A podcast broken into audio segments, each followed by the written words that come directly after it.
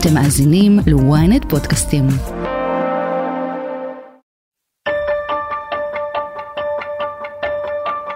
אירועי ה-7 באוקטובר גרמו לרבים מאיתנו להתפכח.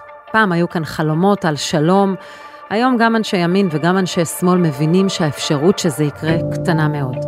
ובוויכוח הזה עולים שוב הסכמי אוסלו. אני הרסתי את הסכמי אוסלו. הוא מאשים את הסכמי אוסלו. אוסלו. אוסלו. אוסלו. חשבתי שזו טעות איומה ואני עדיין חושב כך. הרגע ההוא בהיסטוריה שהייתה תחושה של עתיד אחר, ולא מזמן חגגנו להם 30 שנה. For all citizens of the world, may peace come to all your homes. עושה שלום במרומיו, הוא יעשה שלום עלינו ועל כל ישראל. אמן. איך נולדו ההסכמים? מי אחראי להולדתו מחדש של ערפאת כמנהיג? ומה באמת נתניהו חשב על אוסלו? אני שרון קידון, וזאת הכותרת. שמעון שיפר, פרשן ידיעות אחרונות וויינט, הסכמי אוסלו חזרו לחיינו לאחרונה בעקבות הטראומה של 7 באוקטובר והוויכוח הסוער סביב האמון בצד הפלסטיני והניסיון להבין האם יש בכלל צד פלסטיני מתון.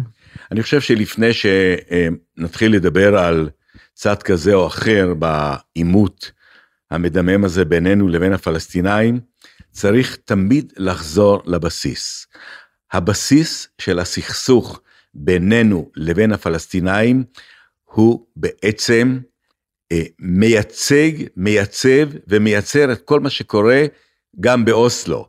העימות עם הפלסטינאים לא התחיל לא בשבעה באוקטובר, הוא לא התחיל באוסלו, הוא התחיל 40, 50, 60, 70 שנים לפני כן, ואני חושב שאנחנו צריכים להתמקד ב, בעיקרון שהוא מנחה את הסכסוך הזה, שאני מגדיר אותו במשפט אחד, או אנחנו או הם. ואתה אומר את זה היום, או תמיד חשבת? אני תמיד חשבתי כך.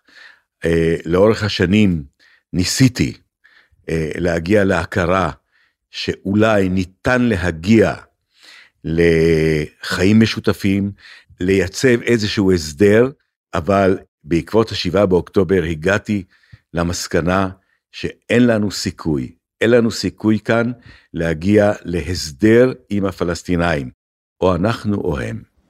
Mr. President, Your Excellencies, ladies and gentlemen, what we are doing today is more than signing an agreement, it is a revolution. אז בוא נלך ברשותך אחורה לשנים של אה, תחושה שמזרח התיכון עומד להשתנות, ל-93. כשנחתם ההסכם הראשון בוושינגטון של אוסלו, בוא תכניס אותנו קצת לאווירה ולמה הביא אותנו כן לחשוב שיש לנו בכל זאת סיכוי לייצר איזשהו שקט כאן באזור. נדמה לי ששיחה שהייתה לי עם יצחק רבין אה, בתקופה ההיא של המשא ומתן החשאי עם אה, נציגי אש"ף, אה, הוא תמיד נהג לומר לי, תראה שיפר, לכל ישראלי יש חלום, שיום אחד אתה מתעורר ולא יהיו יותר ערבים סביבנו, אבל זה חלום שלא יתגשם, ולכן אנחנו חייבים להגיע להסדר כלשהו עם הפלסטינאים. ובוויכוח הגדול בין יצחק רבין לבין שמעון פרס, יצחק רבין סבר שאם נגיע להסכם שלום עם סוריה, ואז יהיו לנו שני הסכמי שלום, מצרים וסוריה, העניין הפלסטיני לא יקבל את מרכזיותו. שמעון פרס לעומתו, היה בעל התפיסה שאומרת שעיקר הסכסוך, לב הסכסוך בינינו לבין הצד הערבי הוא עם הפלסטינאים, ולכן אנחנו חייבים להגיע איתם להסדר.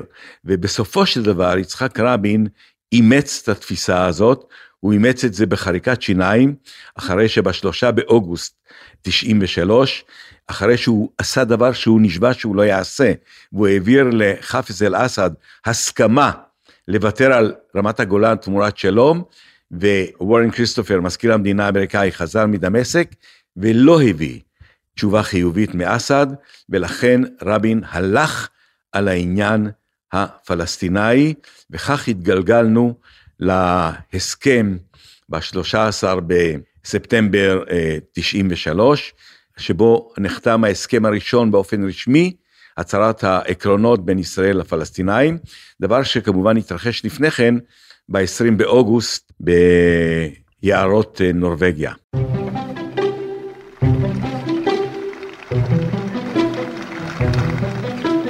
Prime Minister Rabin, Chairman Arafat, Foreign Minister Perez, welcome to this great occasion of history and hope. אני רוצה להבין גם את המומנטום הזה, גם מההקשר האמריקני. אנחנו מדברים על ממשל דמוקרטי, קלינטון, יש לחץ מאוד גדול על ישראל, זאת אומרת, אתה מדבר על רבין ופרס, אבל גם הממשל האמריקני קריטי כאן. הממשל האמריקאי, צריך לומר כאן אה, דווקא משהו אחר ביושר, לא היה שותף אה, למשא ומתן החשאי שניהלו הישראלים, בעיקר אנשיו של שמעון פרס, אה, מול אבו עלה, מול הצוות הפלסטיני, אה, וכאן יש לי סיפור מאוד אישי, מאוד פרטי. כשהחל המשא ומתן בין הצד הישראלי לבין הצד הפלסטיני, אני שמעתי על כך, התקשרתי ליצחק רבין, קישרו אותי, הוא היה במכונית שלו, ושאלתי אותו, האם זה נכון שאנשיו של פרס מנהלים משא ומתן חשאים פלסטינאים באירופה. ואז אה, ממש יכולתי לראות את תנועות היד שלו בטלפון, הוא אמר, שיפר, תעזוב את זה, זה חלק מהפנטזיות של אנשי פרס, זה לא רציני ולא יצא מזה שום דבר. לימים, כשפגשתי את אה, ראש המוסד, אה, שבתאי שביט, הוא סיפר לי שגם הוא, אנשיו שעוקבים אחרי מה שקורה עם אנשי אש"ף באירופה, גם הוא גילה שמתקיים משא ומתן, והוא, אה, בפגישה השבועית שלו עם רבין ביום חמישי, הוא ביקש לדעת האם מתנהל משא ומתן עם אה, אנשי אה, אש"ף. וגם הוא קיבל את תנועת היד של אה, רבין שאמר, אלה פנטזיות של אה, פרס ואנשיו, ואל תיקח את זה ברצינות. זה היה בסביבות מאי 93, אבל כאשר בפעם השלישית, אה, חודשיים אחרי זה, שוב ראש המוסד בפגישה אישית עם יצחק רבין שאל אותו, מתנהל משא ומתן עם אש"ף? אמר לו יצחק רבין, אני מבקש ממך לא לשאול אותי יותר על העניין הזה, אה, וגם לא לעקוב אחרי זה.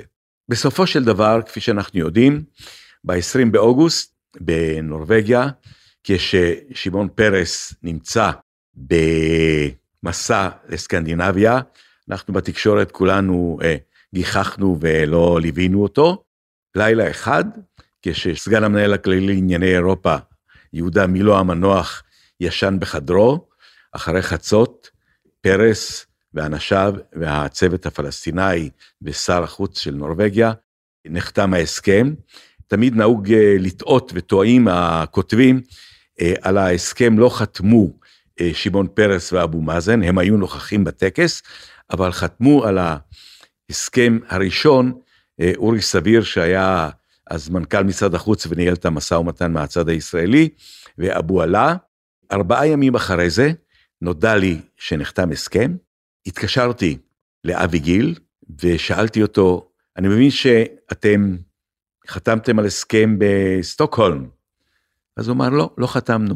הוא לא שיקר, אבל הוא לא אמר את האמת. אבל מקור אחר שלי גילה לי שאכן נחתם הסכם, ולמחרת זו הייתה כותרת ראשית בידיעות אחרונות, על הסכם שנחתם בסטוקהולם, זו הייתה טעות, וגם כאן למדתי על שני האישים שהיו אה, מעורבים בחיינו, בחיי המדינה, שמעון פרס ויצחק רבין, דבר מדהים. יצחק רבין באותו בוקר כאשר בא לוועדת החוץ והביטחון אה, לדווח, הכתבים המדיניים התנפלו עליו מתוך תקווה שהוא יכחיש את הסיפור, הוא העדים ואמר, נמתין לשמעון פרס כשיחזור מסקנדינביה ונשאל אותו על מה הוא חתם. כששאלו את uh, שמעון פרס, הוא אמר לא נחתם שום דבר.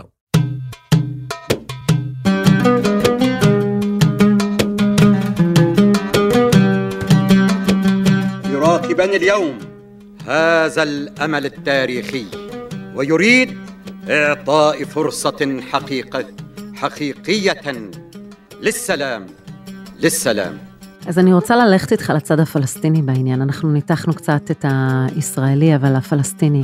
מה מביא את ערפאת לשולחן באותה עת? ב-93 ואחרי זה ב-95. נדמה לי שערפאת, אחרי שגורש מביירות, מנחם בגין, ראש הממשלה, הגיע להסכם עם האמריקאים אה, שהוא יאפשר לערפאת לצאת מביירות. ערפאת הגיע לנמל באזור ביירות, והוא היה על כוונת של צלף ישראלי. היחידה המיוחדת הזאת שעקבה אחרי ערפאת ביקשה אישור להרוג אותו. ובגין, שהוא תמיד היה איש של כבוד, איש של כיבוד הסכמים, אמר, אני הגעתי להסכם שהוא יצא בשלום, וערפאת יצא. ערפאת יצא מביירות מוכה במצב קשה ביותר מבחינה בינלאומית. ערפאת, שצידד ב-1991 בסדאם חוסיין, היה מנהיג מוכה. היו בישראל כאלה שחשבו שבמצב הזה שבו הוא נמצא, צריך לתת לו את ההזדמנות, ובמתן ההזדמנות אולי הוא יסכים להגיע לפשרות שלפני כן לא הגיע. בראייה היסטורית לאחור, אני חושב שזאת הייתה טעות היסטורית של ישראל, משום שערפאת היה במקום הנמוך ביותר, ואנחנו הקמנו אותו, הבאנו אותו לכאן, והוא לא ויתר לרגע על הכוונה האמיתית שלו, להביא להשמדתה של ישראל, להביא לכך שיהודים יוכלו לחיות פה, אבל שהוא יבחר מי יחיה כאן ומי יחזור למקום אחר. אז למעשה מהסכמי אוסלו מתחיל ויכוח נוסף אה, בנושא הפלסטיני שמגיע לשיאו ברצח רבין, שבו אנחנו נחלקים לאלה שלא מאמינים וחושבים שזו הייתה טעות, לאלה שכן מאמינים שיש פרטנר, המונח הזה שמענו אותו הרבה. תכניס אותנו קצת לתקופה הסוערת הזו. נדמה לי שיצחק רבין סבר שאנחנו, אם אנחנו חפצי חיים כאן, אנחנו חייבים להגיע לאיזשהו הסדר עם השכנים שלנו, או כפי שתמיד הוא נהג לומר לי, הפלסטינאים לא ייעלמו, ולכן אנחנו חייבים לעשות כל מאמץ להגיע להסדר. אנחנו לא נוכל לשלוט במיליוני פלסטינאים סביבנו.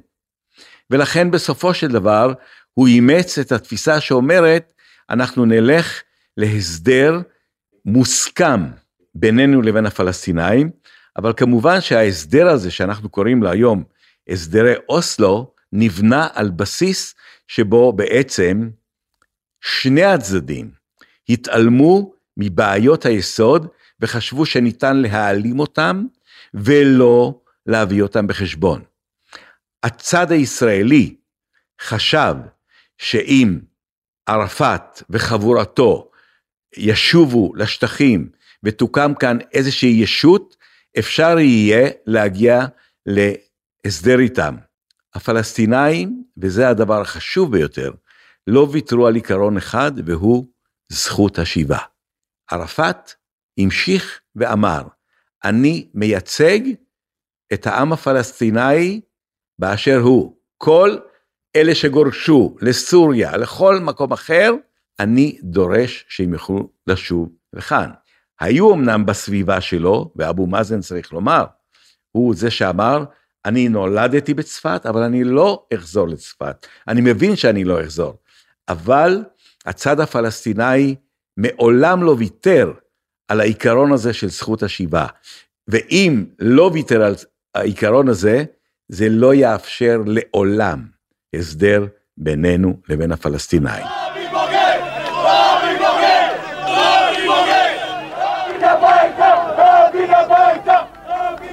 אני ואתה זוכרים את התקופה הזו, אבל לא בטוח שכל מי שמאזין לנו זוכר אותה, אבל בוא, בוא תנסה להכניס אותנו לאווירה הסוערת שמתקיימת בד בבד עם הסכמי אוסלו השונים למיניהם, עם הגידול בפיגועים, עם המאבק פנימי קשה מאוד על הלגיטימיות של המהלך הזה.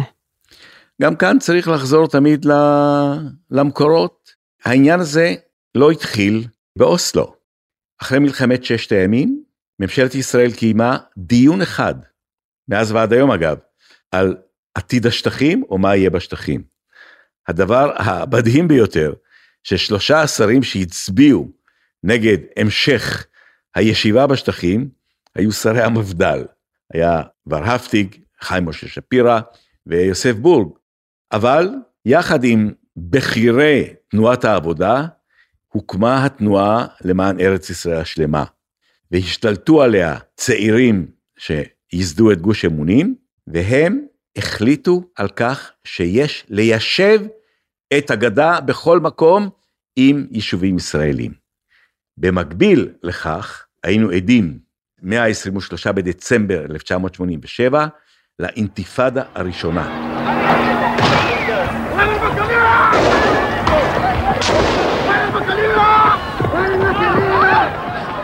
האינתיפאדה הראשונה החלה ב-23 בדצמבר בעזה. אני באותו יום הייתי עם יצחק רבין, הייתי אז שליח רשות השידור בארצות הברית, הייתי איתו בביקור בארצות הברית שהוא ביקר באקדמיה הצבאית ווסט פוינט. הוא קיבל דיווח אז על התקרית הזאת, והוא שאל את הרמטכ"ל דן שומרון, האם לחזור לארץ, שמעתי בטלפון, שמע, עמדתי לידו, הוא אמר, לא, לא, לא, זה עוד תקרית ואין לך מה לחזור. וזו הייתה ההתחלה של האינתיפאדה הראשונה. האינתיפאדה הזאת, היא בעצם יצרה אצל רבין את המחויבות היותר גדולה שחייבים לעשות משהו כדי לפתור את העניין. וכאשר הוא נבחר בפעם השנייה לראשות הממשלה ב-1992, הוא היה בדעה שצריך למצוא לזה פתרון. בינתיים, ככל שהמסע ההתנחלות הישראלי בגדה הלך והתרחב ועבר לאזורים שלא היו בתוכניות המקוריות, אלא בלב ליבם של היישובים הפלסטינאים, הפלסטינאים חשו שכאן עומדים בעצם להשתלט על כל מקום שבו הם גרים, ולכן זה יצר הרבה יותר התלהטות.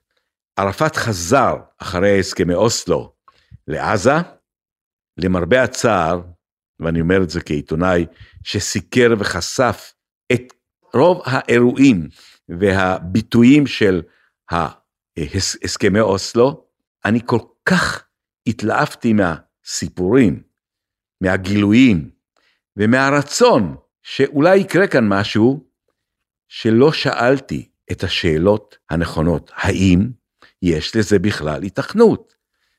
תחשבו על זה שערפאת מגיע לעזה ובבגש שלו, של המכונית, הוא מחביא טרוריסט. בבגש של המכונית, שערפאת נכנס לעזה, יש אמצעי לחימה בבגז' עם טרוריסט.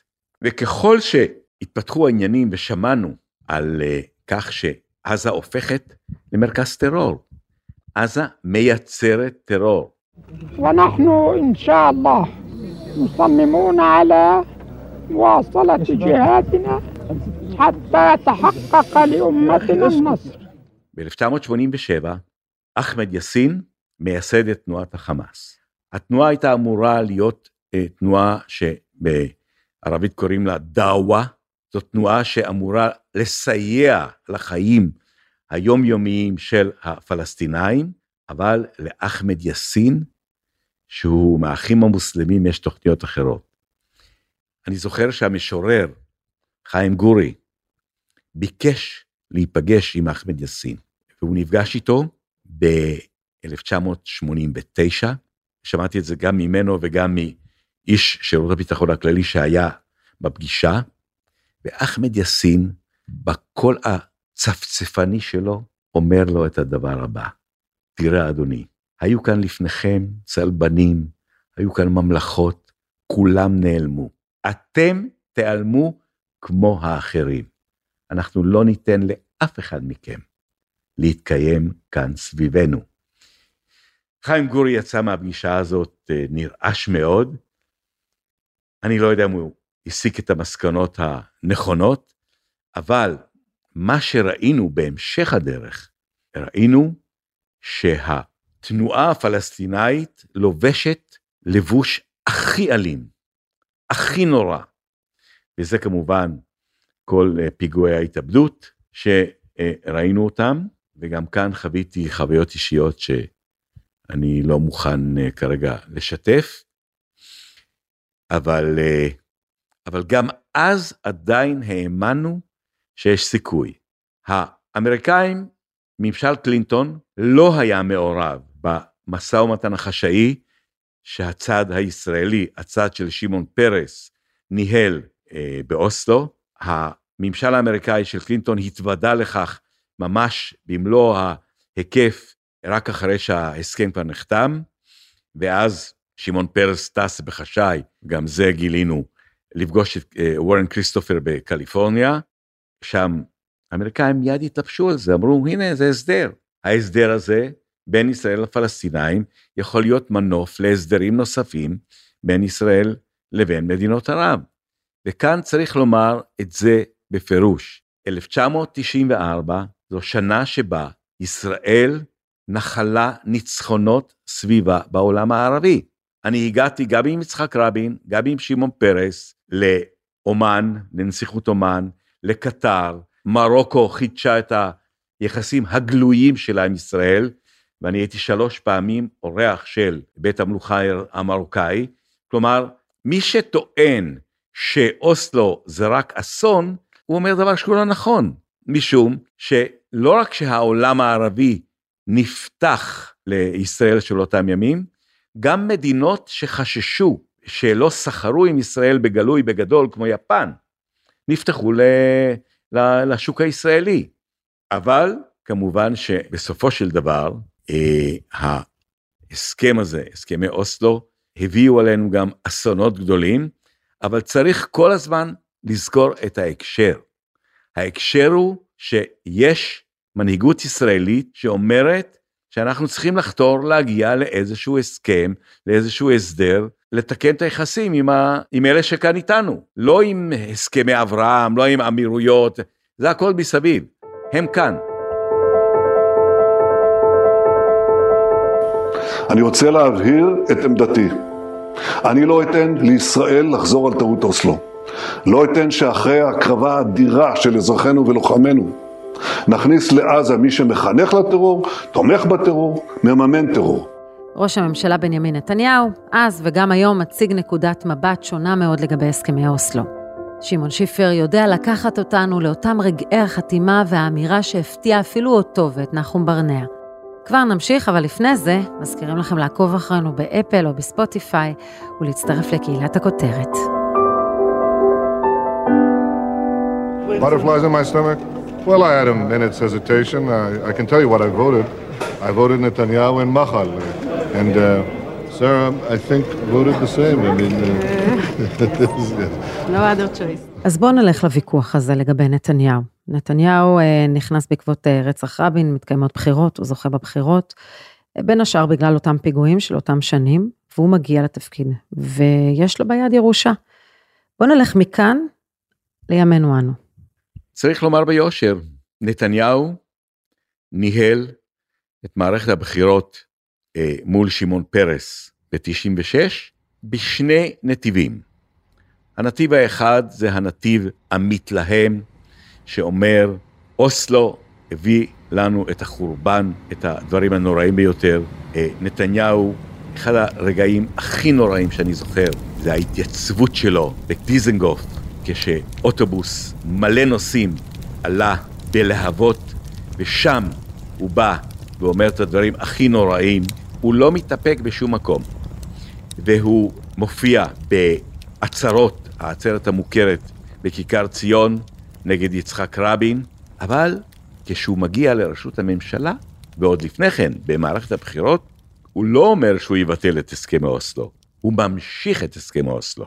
הוא ממשיך את הסכמי אוסלו משום שהוא אה, רצה להיראות כראש ממשלה שמקיים הסכמים שישראל חתומה עליהם. הוא לא רק שהוא ממשיך את הסכמי אוסלו, הוא מרחיב את הסכמי אוסלו. הוא יוצא לוואי פלנטיישן ב-98. עוד לפני וואי פלנטיישן, בנימין נתניהו חותם על הסכם שהוא מוסר את חברון לרשות חברון. הפלסטינאית.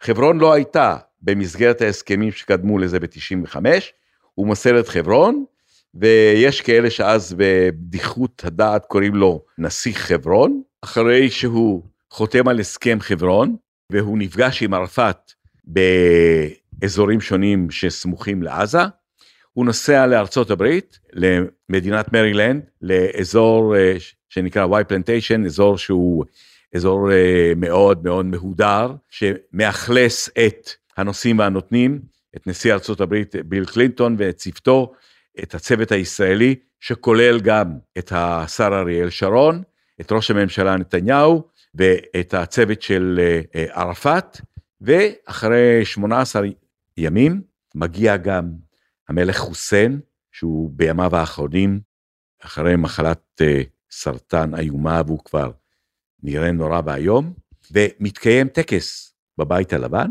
שבו נתניהו חותם על הסכם שמרחיב את הסמכויות ואת אזורי השליטה של הרשות הפלסטינית. אנחנו, העיתונאים הישראלים, נפגשים איתו אחרי החתימה על ההסכם במלון ווילארד הסמוך לבית הלבן, ועמיתי נחום ברנע ואני שומעים את נתניהו בתדריך, שהוא אומר שהוא מצא ידיד, הוא מצא ידיד בוואי פלנטיישן, את יאסר ערפאת. ואנחנו לא מאמינים למה שאנחנו שומעים, הוא מצא ידיד. ואנחנו חוזרים למלון שלנו ואנחנו כותבים מאמר תחת הכותרת, הוא מצא ידיד, יאסר ערפאת. עכשיו, כמובן שיש ברגע האחרון של המשא ומתן מתנהל רגע דרמטי ביותר. נתניהו, כדי לשכך את הכעסים בישראל, הוא מבקש מקלינטון לשחרר את ג'ונתן פולארד, המרגל האמריקאי שיושב במאסר עולם, והוא מוכן לשחרר מאות אסירים פלסטינאים בתמורה לפולארד, שיחזור איתו בטיסה לארץ. קלינטון כמעט נענה לכך, אבל אז ראש ה-CIA, ג'ורג' טנט, מתייצב מול קלינטון ואומר לו, אם אתה משחרר את המרגל הזה, אני מתפטר. וכך חוזר נתניהו לארץ, ועד שהוא מגיע, כבר מתברר לו שהקואליציה שלו מתנגדת, מאיימת עליו שבעצם אה, יסלקו אותו מהשלטון, והוא חוזר בו מהסכמתו להסכם של וואי פלנטיישן. אני פונה עליכם, שכנינו הפלסטינים, ואל הנהגת הרשות הפלסטינית. בואו נתחיל משא ומתן לשלום מיד, ללא תנאים מוקדמים. אנו רוצים לחיות עמכם בשלום ובשלווה ובשכנות טובה. אז בוא תקפוץ איתי קדימה ל-2009, תנסה להסביר לי את נתניהו של נאום בר אילן. כמובן שהדברים קשורים ביחסים בינו לבין ברק אובמה, יחסים שהם קשים ביותר מתחילת הדרך. ברק אובמה בא מתפיסת עולם ליברלית מאוד, אה, ברק אובמה בא ממקום שבו הוא באופן טבעי, על פי טבעו, לצד החלש בעימות, ולכן הקשר בין נתניהו לבין ברק אובמה הוא קשה ביותר מההתחלה ובעצם עד, עד סוף כהונתו, אבל הוא מבין שהוא חייב לבוא לקראת הנשיא, נשיא ארצות הברית, אובמה, בעניין הפלסטיני, ולומר משהו שאולי ירצה אותו וייתן לו אוויר לנשימה לגבי עיסוק בנושאים אחרים, שהוא מזהה כאיומים קיומיים כמו איראן, ועל הרקע הזה אנחנו אה, נוסעים לבר אילן, ואנחנו צופים ומאזינים לו, והוא מוצא את הנוסחה שלפיה הוא מקבל את העיקרון שלצד ישראל צריכה לקום מדינה פלסטינאית. אי אפשר למחוק את זה. הדברים האלה משודרים, הדברים האלה נאמרים, והדברים האלה משמשים בסיס להמשך הדו-שיח שלו עם ברק אובמה. לסיכום, שמעון שיפר, אה, בוא תעשה לנו סדר על ההתנתקות. אנחנו יודעים מה הוא הצביע, אבל תן לנו קצת את מאחורי הקלעים של נתניהו וההתנתקות. נתניהו הלך עם אה, אריאל שרון אה, בסוגיית ההתנתקות. הוא לא רק הצביע פעמים אחדות בעד ההתנתקות, הוא גם הבין את ההקשר שאומר שבהליכה להתנתקות, ישראל מקבלת הבטחה נשיאותית אה, מג'ורג' בוש, שהיא תוכל לשמר את אה, ההתיישבות העיקרית שלנו, של הישראלים ביהודה ושומרון, ולכן הוא הלך על העניין הזה, ולימים מה שהוא מספר, הגרסאות החדשות, אנחנו תמיד צריכים לשאול שאלה אחת את מר נתניהו. מר נתניהו, אתה ראש ממשלה קרוב ל-15 שנים, יכולת לשנות גם את הסכמי אוסלו, גם את ההסכם שבסופו של דבר הביא אותנו מחוץ לעזה, ולא עשית את זה. לא עשית שום מהלך שקשור בשינוי הסכמי אוסלו. אתה כראש ממשלה חתום על הסכמים נוספים, שבהם אתה חיזקת והעמקת את ההסכמים האלה. בנושא ההתנתקות, לא חשבת לרגע, הרי יכולת, לכאורה, אתה ראש ממשלה, כי זו הייתה החלטה חד צדדית של ישראל, זה אפילו לא הסכם בינלאומי. רצית לחזור לגוש קטיף, למה לא חזרת לגוש קטיף? ולכן ההתנהגות שלו וההתנהלות שבה הוא מנסה להמציא את עצמו מחדש, אלה דברים שלא עומדים במבחן ההיסטוריה. שמעון שיפר, תודה רבה לך על השיחה. תודה רבה לך.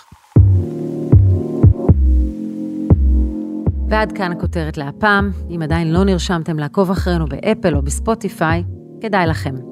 אתם מוזמנים לדרג אותנו, או להגיב לנו מה אתם חושבים על הסכמי אוסלו. את הכותרת אפשר למצוא גם באתר ynet או באפליקציה בנייד וברכב. אם הגעתם עד פה, אתם מוזמנים להאזין לפרק נוסף שלנו על המדינה שההסכם איתה סלל את הדרך להסכמי אוסלו. חפשו את הפרק תומכת בחמאס, תשמח שיושמד, הסיפור של מצרים. תחקיר הפקה ועריכה גיא סלם ועדן דוידוב, סאונד סתיו בצללי, אני שרון קידון, שמרו על עצמכם.